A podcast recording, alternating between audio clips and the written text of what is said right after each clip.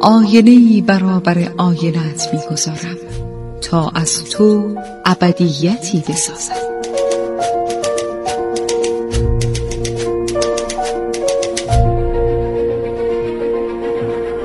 تالار آینه.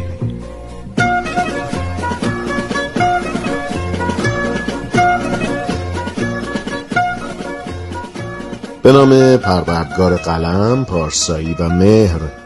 سلام میکنم به یکایک شما دوستان عزیزم، شنونده های صمیمی برنامه تالار آینه.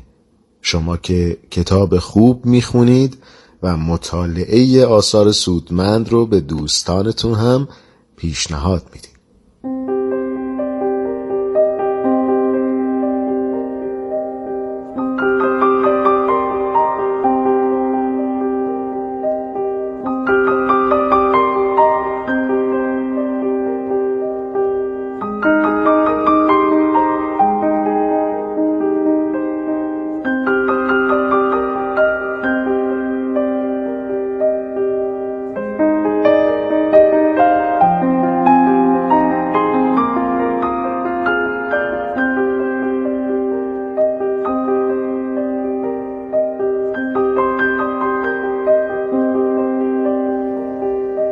عزیزان، من شهاب شهرزاد هستم، با افتخار و فروتنی یک بار دیگه در پیشگاه شما با تالار آینه تا باز هم درباره یک کتاب خوندنی و سودمند دیگه حرف بزنیم. این بار کتابی که براتون انتخاب کردم، افسانه‌ی اسکندر، اثری از جواد هداوند.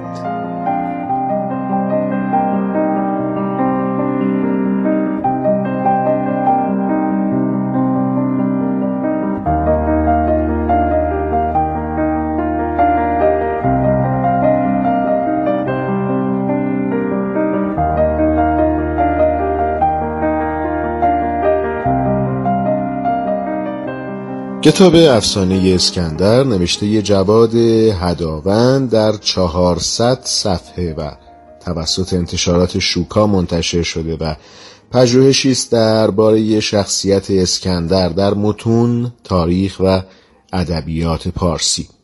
نویسنده در این کتاب بازآمده پژوهش‌های خودش رو درباره اسکندر مقدونی در ادبیات فارسی ارائه کرده.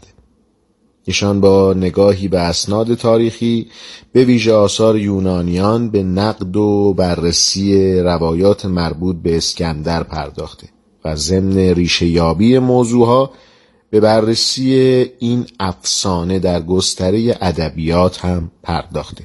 در این کتاب درباره نژاد اسکندر، چگونگی پادشاهی او، حمله او به ایران و اقداماتی که انجام داد و چگونگی مرگ او توضیحاتی ارائه شده. همینطور در کتاب نمونه‌هایی از اشعار سروده شده و داستان‌های روایت شده درباره اسکندر هم به نگارش در اومده. روایاتی که از اسکندر در گلستان سعدی، بهارستان جامی و متون کهن دیگر فارسی ذکر شده در کتاب آمده.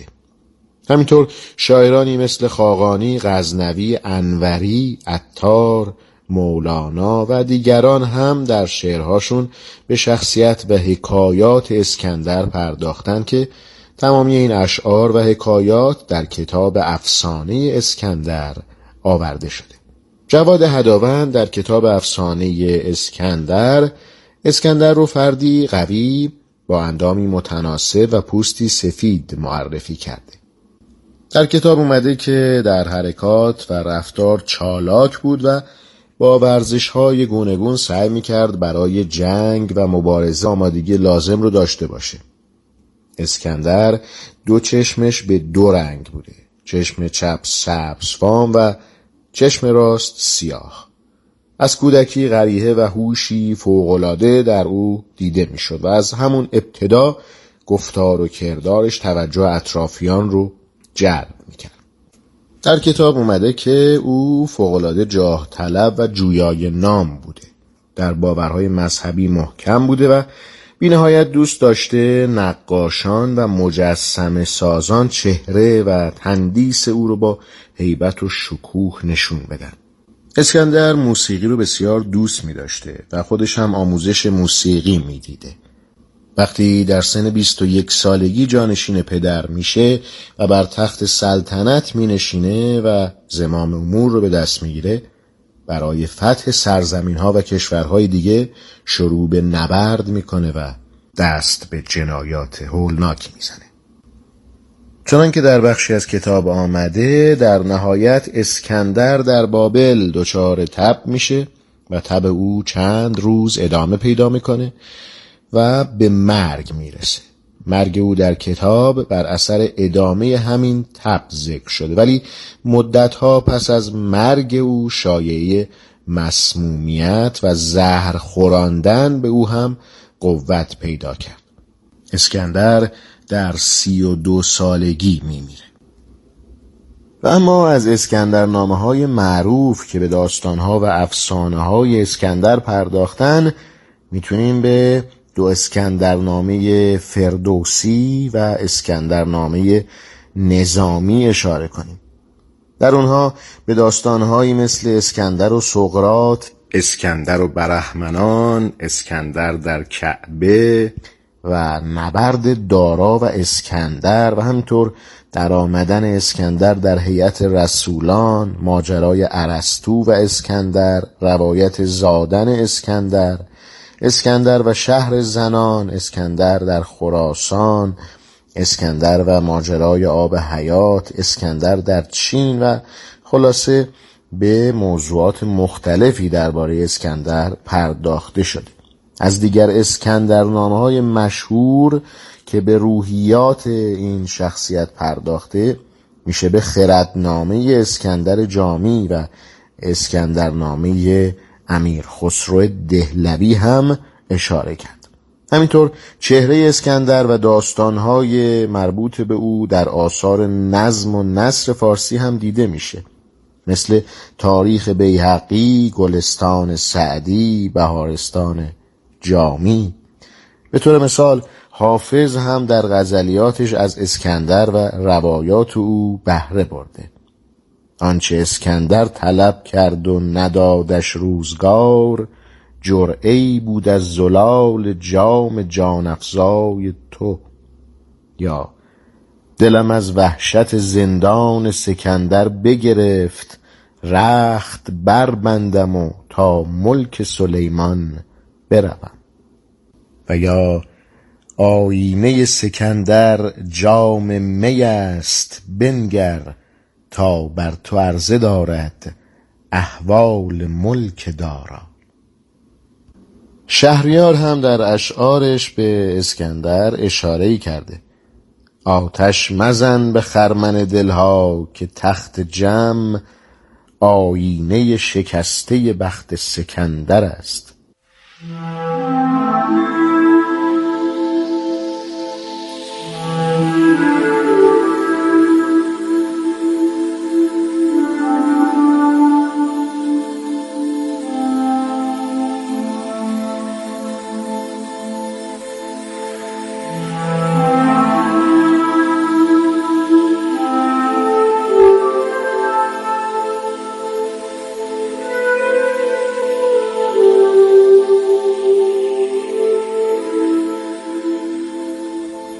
در بخشی از کتاب آمده که شرح جنایات و وحشیگری های اسکندر در بسیاری از منابع تاریخی به تفصیل بیان شده. او برای تصرف شهرها از هیچ خشونتی فروگذار نمی کرد و سربازانش در این نبردها به هر نابکاری دست می زدند و به غارت و چپاول شهر و به ویژه زنان و دختران می پرداختند. و منشأ تمام این وحشیگری ها اسکندر بود که داستان توحش و جنایات او در تاریخ منعکس شده. اسکندر زن و مرد و خرد و کلان رو قتل عام می کرد و حتی درختان رو نیز در آتش کینه می سوزند. شهرها رو به آتش می کشید و بعد از هجوم او شهر به تلی از خاک و خاکستر تبدیل می شد. اما برخی از محققین و مورخین هم به تاریخ اسکندر و ماجراهایی که در اون ذکر شده با دیده شک و تردید نگاه کردن و این مسائل رو با واقعیات تاریخی منطبق نمیدونن. از جمله در کتاب کارنامه به دروغ به تفصیل به این موضوع پرداخته شده. در این کتاب اساساً بسیاری از این موارد از بیخ و بن دروغ دانسته شده. این گروه از محققین بر این باورند که پاره‌ای از مورخین بیگانه با نیرنگ تاریخ رو وارونه جلوه دادند.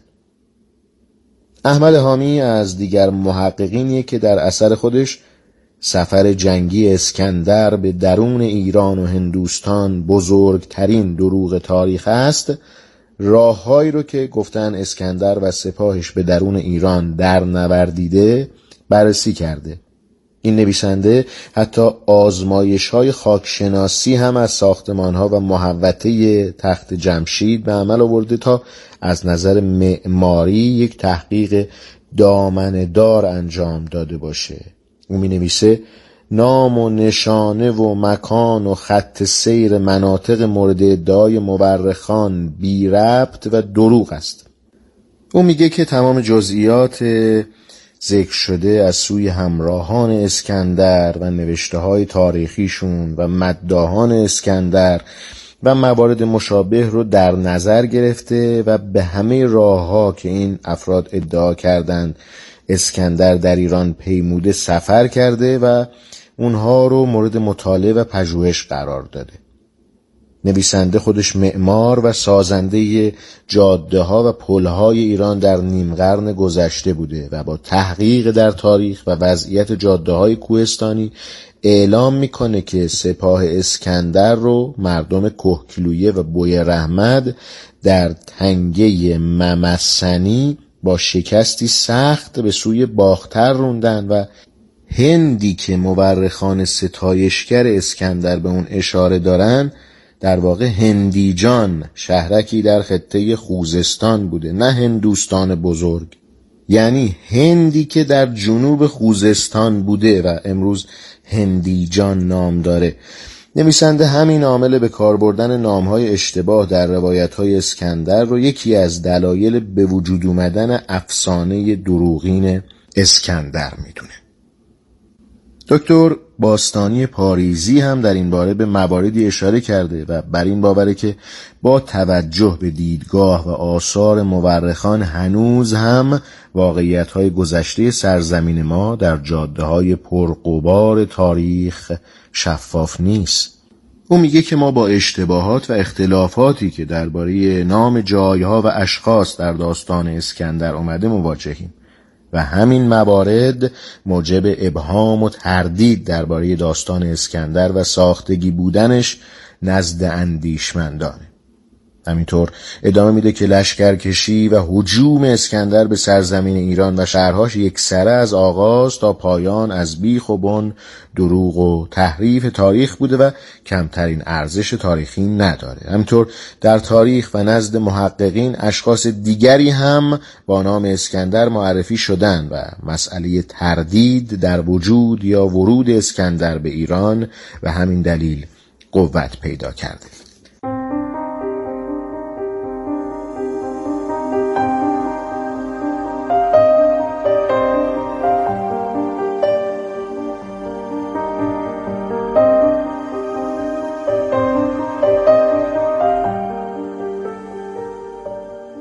عزیزان، با شما درباره کتاب افسانه اسکندر نوشته جواد هداوند صحبت کردم که پژوهشی است درباره شخصیت اسکندر در متون تاریخ و ادبیات پارسی. از توجه شما به این برنامه سپاسگزارم. تا فرصت دیگر، دست مهربان خدای بزرگ یارتون.